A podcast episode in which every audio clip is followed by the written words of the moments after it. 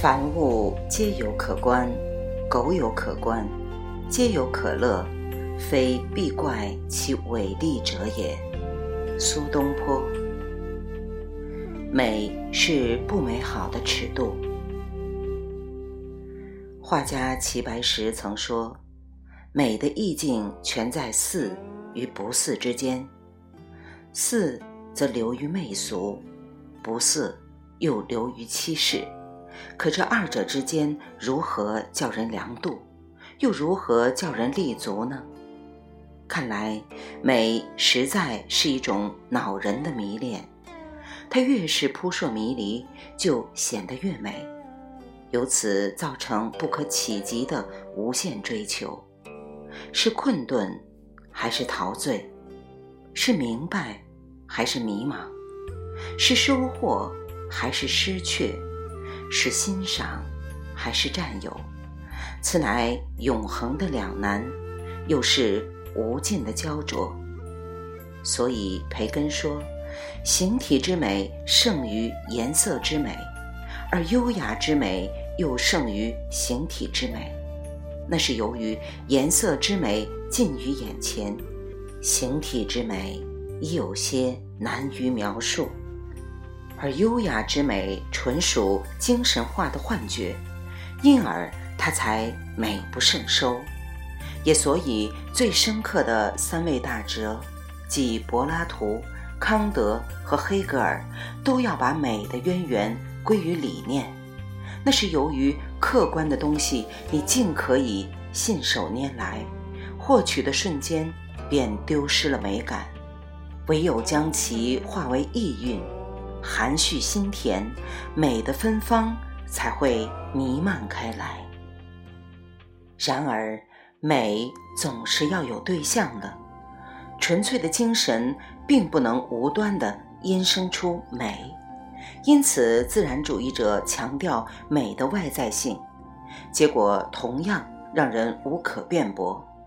说的直白一些，好比置身于一片景观之中，唯物论者说美源于它那固有的风貌，维持止水之情，素心静赏，方见其美焕然，倩影自显。唯心论者说美。发自内心特定的感受，只有情景交融、神驰魂荡，方能山光摄魂、水色夺人。鉴于此，身为人类史上第一位探讨美学本质的思想先师柏拉图，曾在《大西庇阿斯》篇尾借用这样一句古谚：“美是难的”，来形容美的不可捉摸性。此后，有关美是什么的问题，果然陷入众说纷纭、莫衷一是的境地，成了哲学系统中最神秘的论题之一。然而，关键词是必须有这样一问：美的生发源泉何在？它的天然眼力何去何从？一言以蔽之，它对于存在者借以达成其存在的意义是什么？世界上没有任何一桩事情是与存在或保持存在无关的。例如，疑是一种摇摆不定的危局，是主体存在度降低的表征，于是求知的欲望才能够发生，并通过知识量。和知识能力的增加，达成对疑的代偿，从而使存在度趋降的主体重新恢复到基本存在域所规定的烟存常量上来。可见知的内涵并不在于求得对象的真，而在于求得主体的在。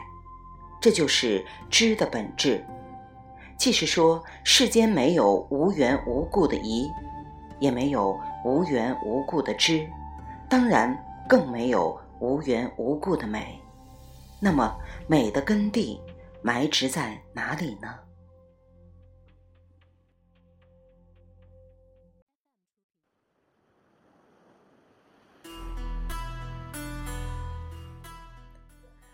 这话还得从知说起。知的源头是物的感应，或者更准确的说，是感应中感的一面。原始物质一旦分化，就必须借助于感应过程来达成依存。最初的感应是一处是完成的，即感的过程就是应的实现，应的一瞬就是感的终结。犹如电子与质子在感的一刹那就完成了它们之间在原子结构上应的依存那样。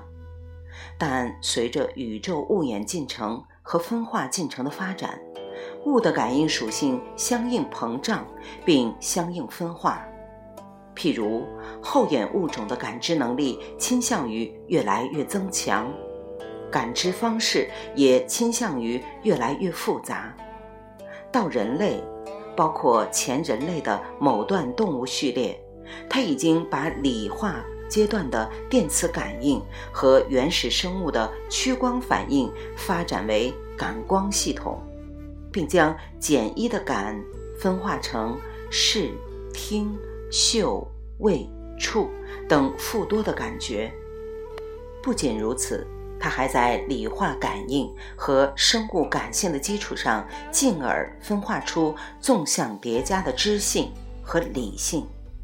至此，一处式感应已完全裂变为感、确认、知、辨析、应、行为的分立步骤，以及相关的整合过程。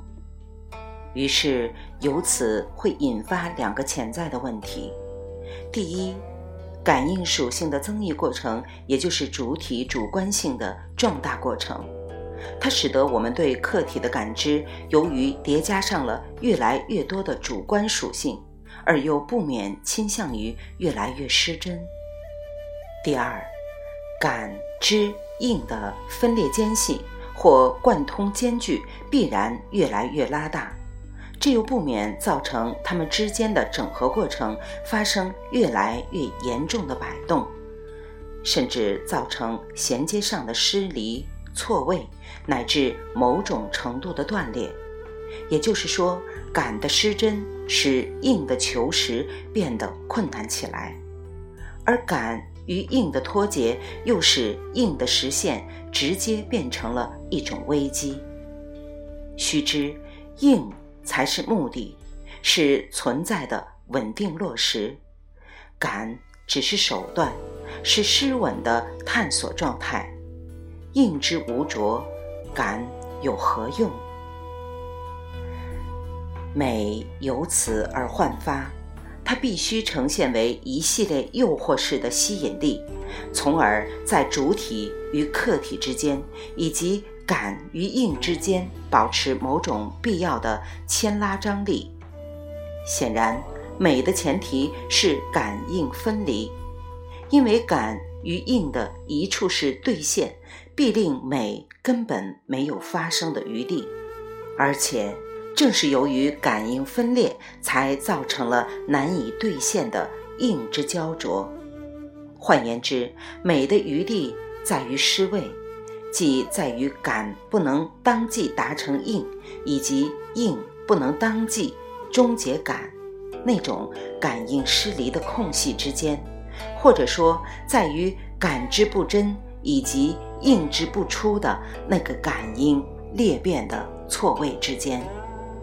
所以，凡是未及于应的感，都可呈现为美感，而且感应分裂欲拒者。其感中之美愈丰，可见美既不是纯客观的东西，也不是纯主观的东西，而是发生于客观的感应属性之中的主观体验，或者说是促使感与应之间达成配合的一种心理作用。因此可以说，失位为美，失而不离，感而无应。美也，而失位状态恰恰是人类本身与自然关系的写照，于是美就呈现为这样的状态。凡是切实的，都是不美的，因为应使感落实为无趣的在。凡是不实的，亦是不美的，因为应毕竟是感的最终标的。也许下面的话有些多余，不过还是澄清一下为好。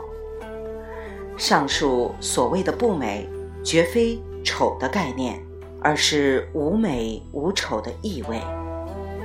因为丑不外乎是美的组成部分，亦即是美的抑扬顿挫的旋律罢了。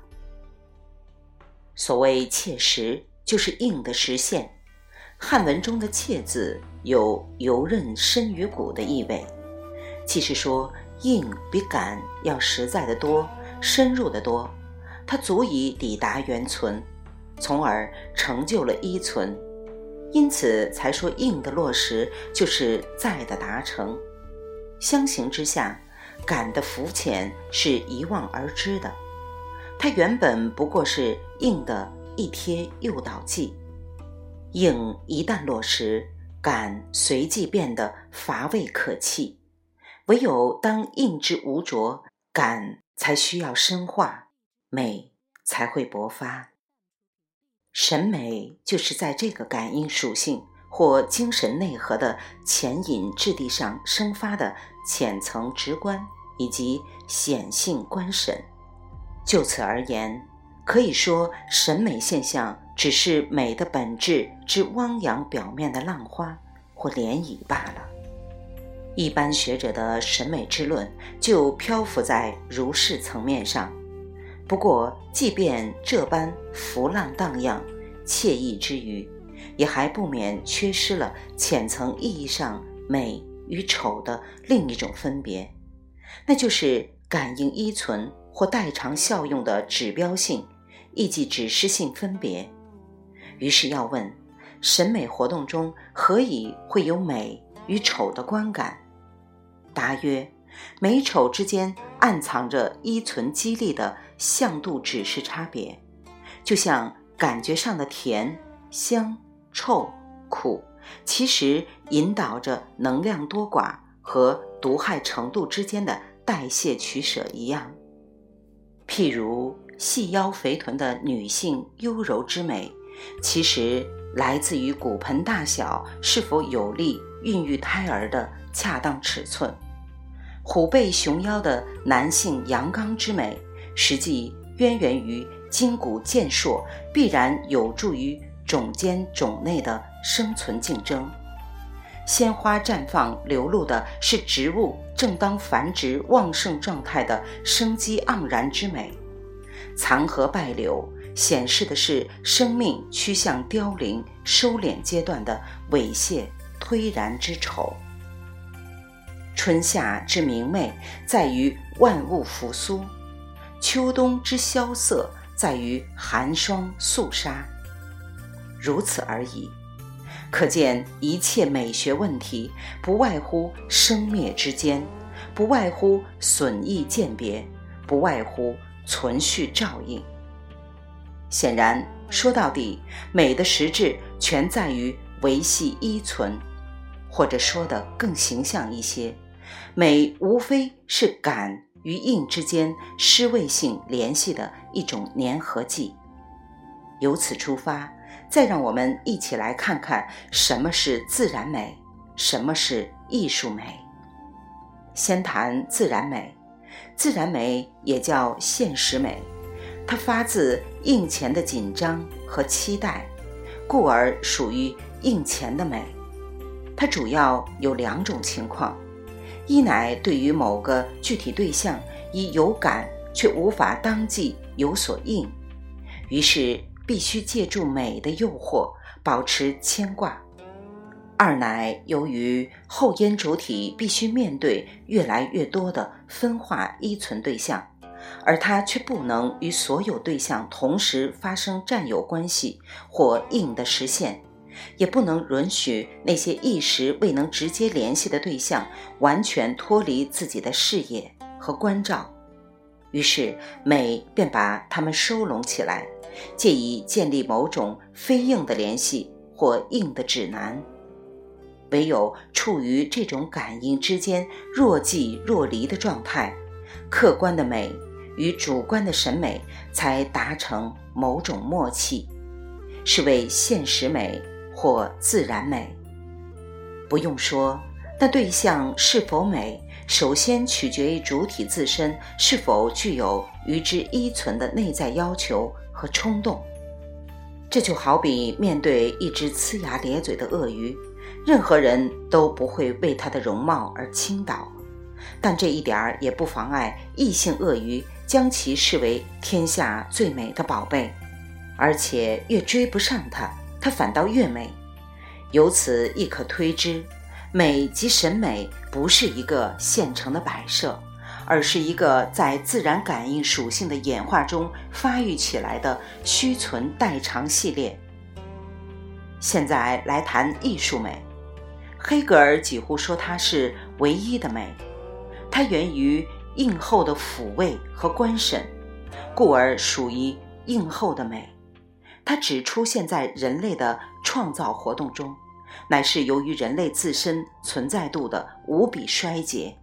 导致我们具备了最充分的感知代偿和最繁分的依存对象，这种过度繁乱的生存方式不免造成蜻蜓点水式的硬的离乱，即不免造成如下两类后果：一是感应活动，即知与行的总和的极端紧张和焦灼；二是感应活动的相对局限和失落。即个体社会实践的狭隘化，由由此引出事后加以抚慰焦灼、降低心理紧张度和补充观审，弥补现实中失去的感应刺激的双重需要。可见，美还是一种调节紧张或舒缓焦灼的东西。即在硬以前，它必须将硬的紧张转化为硬的诱惑。而在硬以后，他又必须将硬的焦灼过滤为硬的观审。这里是借用了叔本华的一个自密专义词，他曾经很准确地将“观审”一词解释为自失，可惜没有讲明所失者何。其实这自失并非直接失去了自己。而是指失之于应的那样一种自为状态，或是指使自身从无以为应的紧张中脱失。只有这样，与应的相伴而行的感，才会呈现为美感。即是说，日益焦灼化的硬与日益扩容的感，一旦超然于硬而又反观于硬，则必然产生出某种。远较硬前的现实美更丰满的美，视为艺术美。换言之，艺术美必须具备两项前提，即焦灼化的硬之超脱和超脱化的感应观审。前者使不美的东西呈现为美，后者使不在的东西呈现为在。于是，它一方面完成了心理存态的临时调试作用，无聊者使之波荡，紧张者使之舒缓，并以此构成苦乐曲线中的乐之顶点；另一方面，实现了与感应扩展和心理紧张同步进化的艺术的升华。由此亦可推知，美与艺术。不是一个僵滞的摆设，而是在自然感应的属性趋于焦灼化的精神炼狱中锻造的越来越美的一只火凤凰。不过，至于此，美已被还原为不美好或不善的在，即美的享用者一定是残缺不全的存在者。且一定是摇摇欲坠的失位性沦落者，因为如果存在者自身是充实而完善的，或者如果存在者处于坚挺而牢靠的依存状态，则断不会有美的派生。换句话说，美与真一样，它的华丽程度直接就标示着其派生主体的失存程度，或者说的更切近一些，它的绚烂光影直接就度量着人类与自然的失离间距。这就是美的行销鼓励的本质。难怪亚里士多德要说，悲剧艺术具有最高的美学价值。因为悲剧直接就贯穿在人类的生存过程和生存方式之中，它之所以能在我们的心灵最深处引起最强烈的共鸣和震感，完全由于它最深刻、最普遍地反映出并关怀着艺术美的载体，即艺术的受用者的硬的终局或自然宿命。因此，从古至今。一幕幕悲剧跌宕成环，催人泪下。那泪水淌在脸上，渗入心房，源源不断地汇聚成人类历史的哀怨长河，并浇灌出一朵朵美轮美奂的艺术奇葩。可有几人问过，那无尽的泪水为谁而流，又为何而流呢？未完待续，来自清音儿语子清分享，欢迎订阅收听。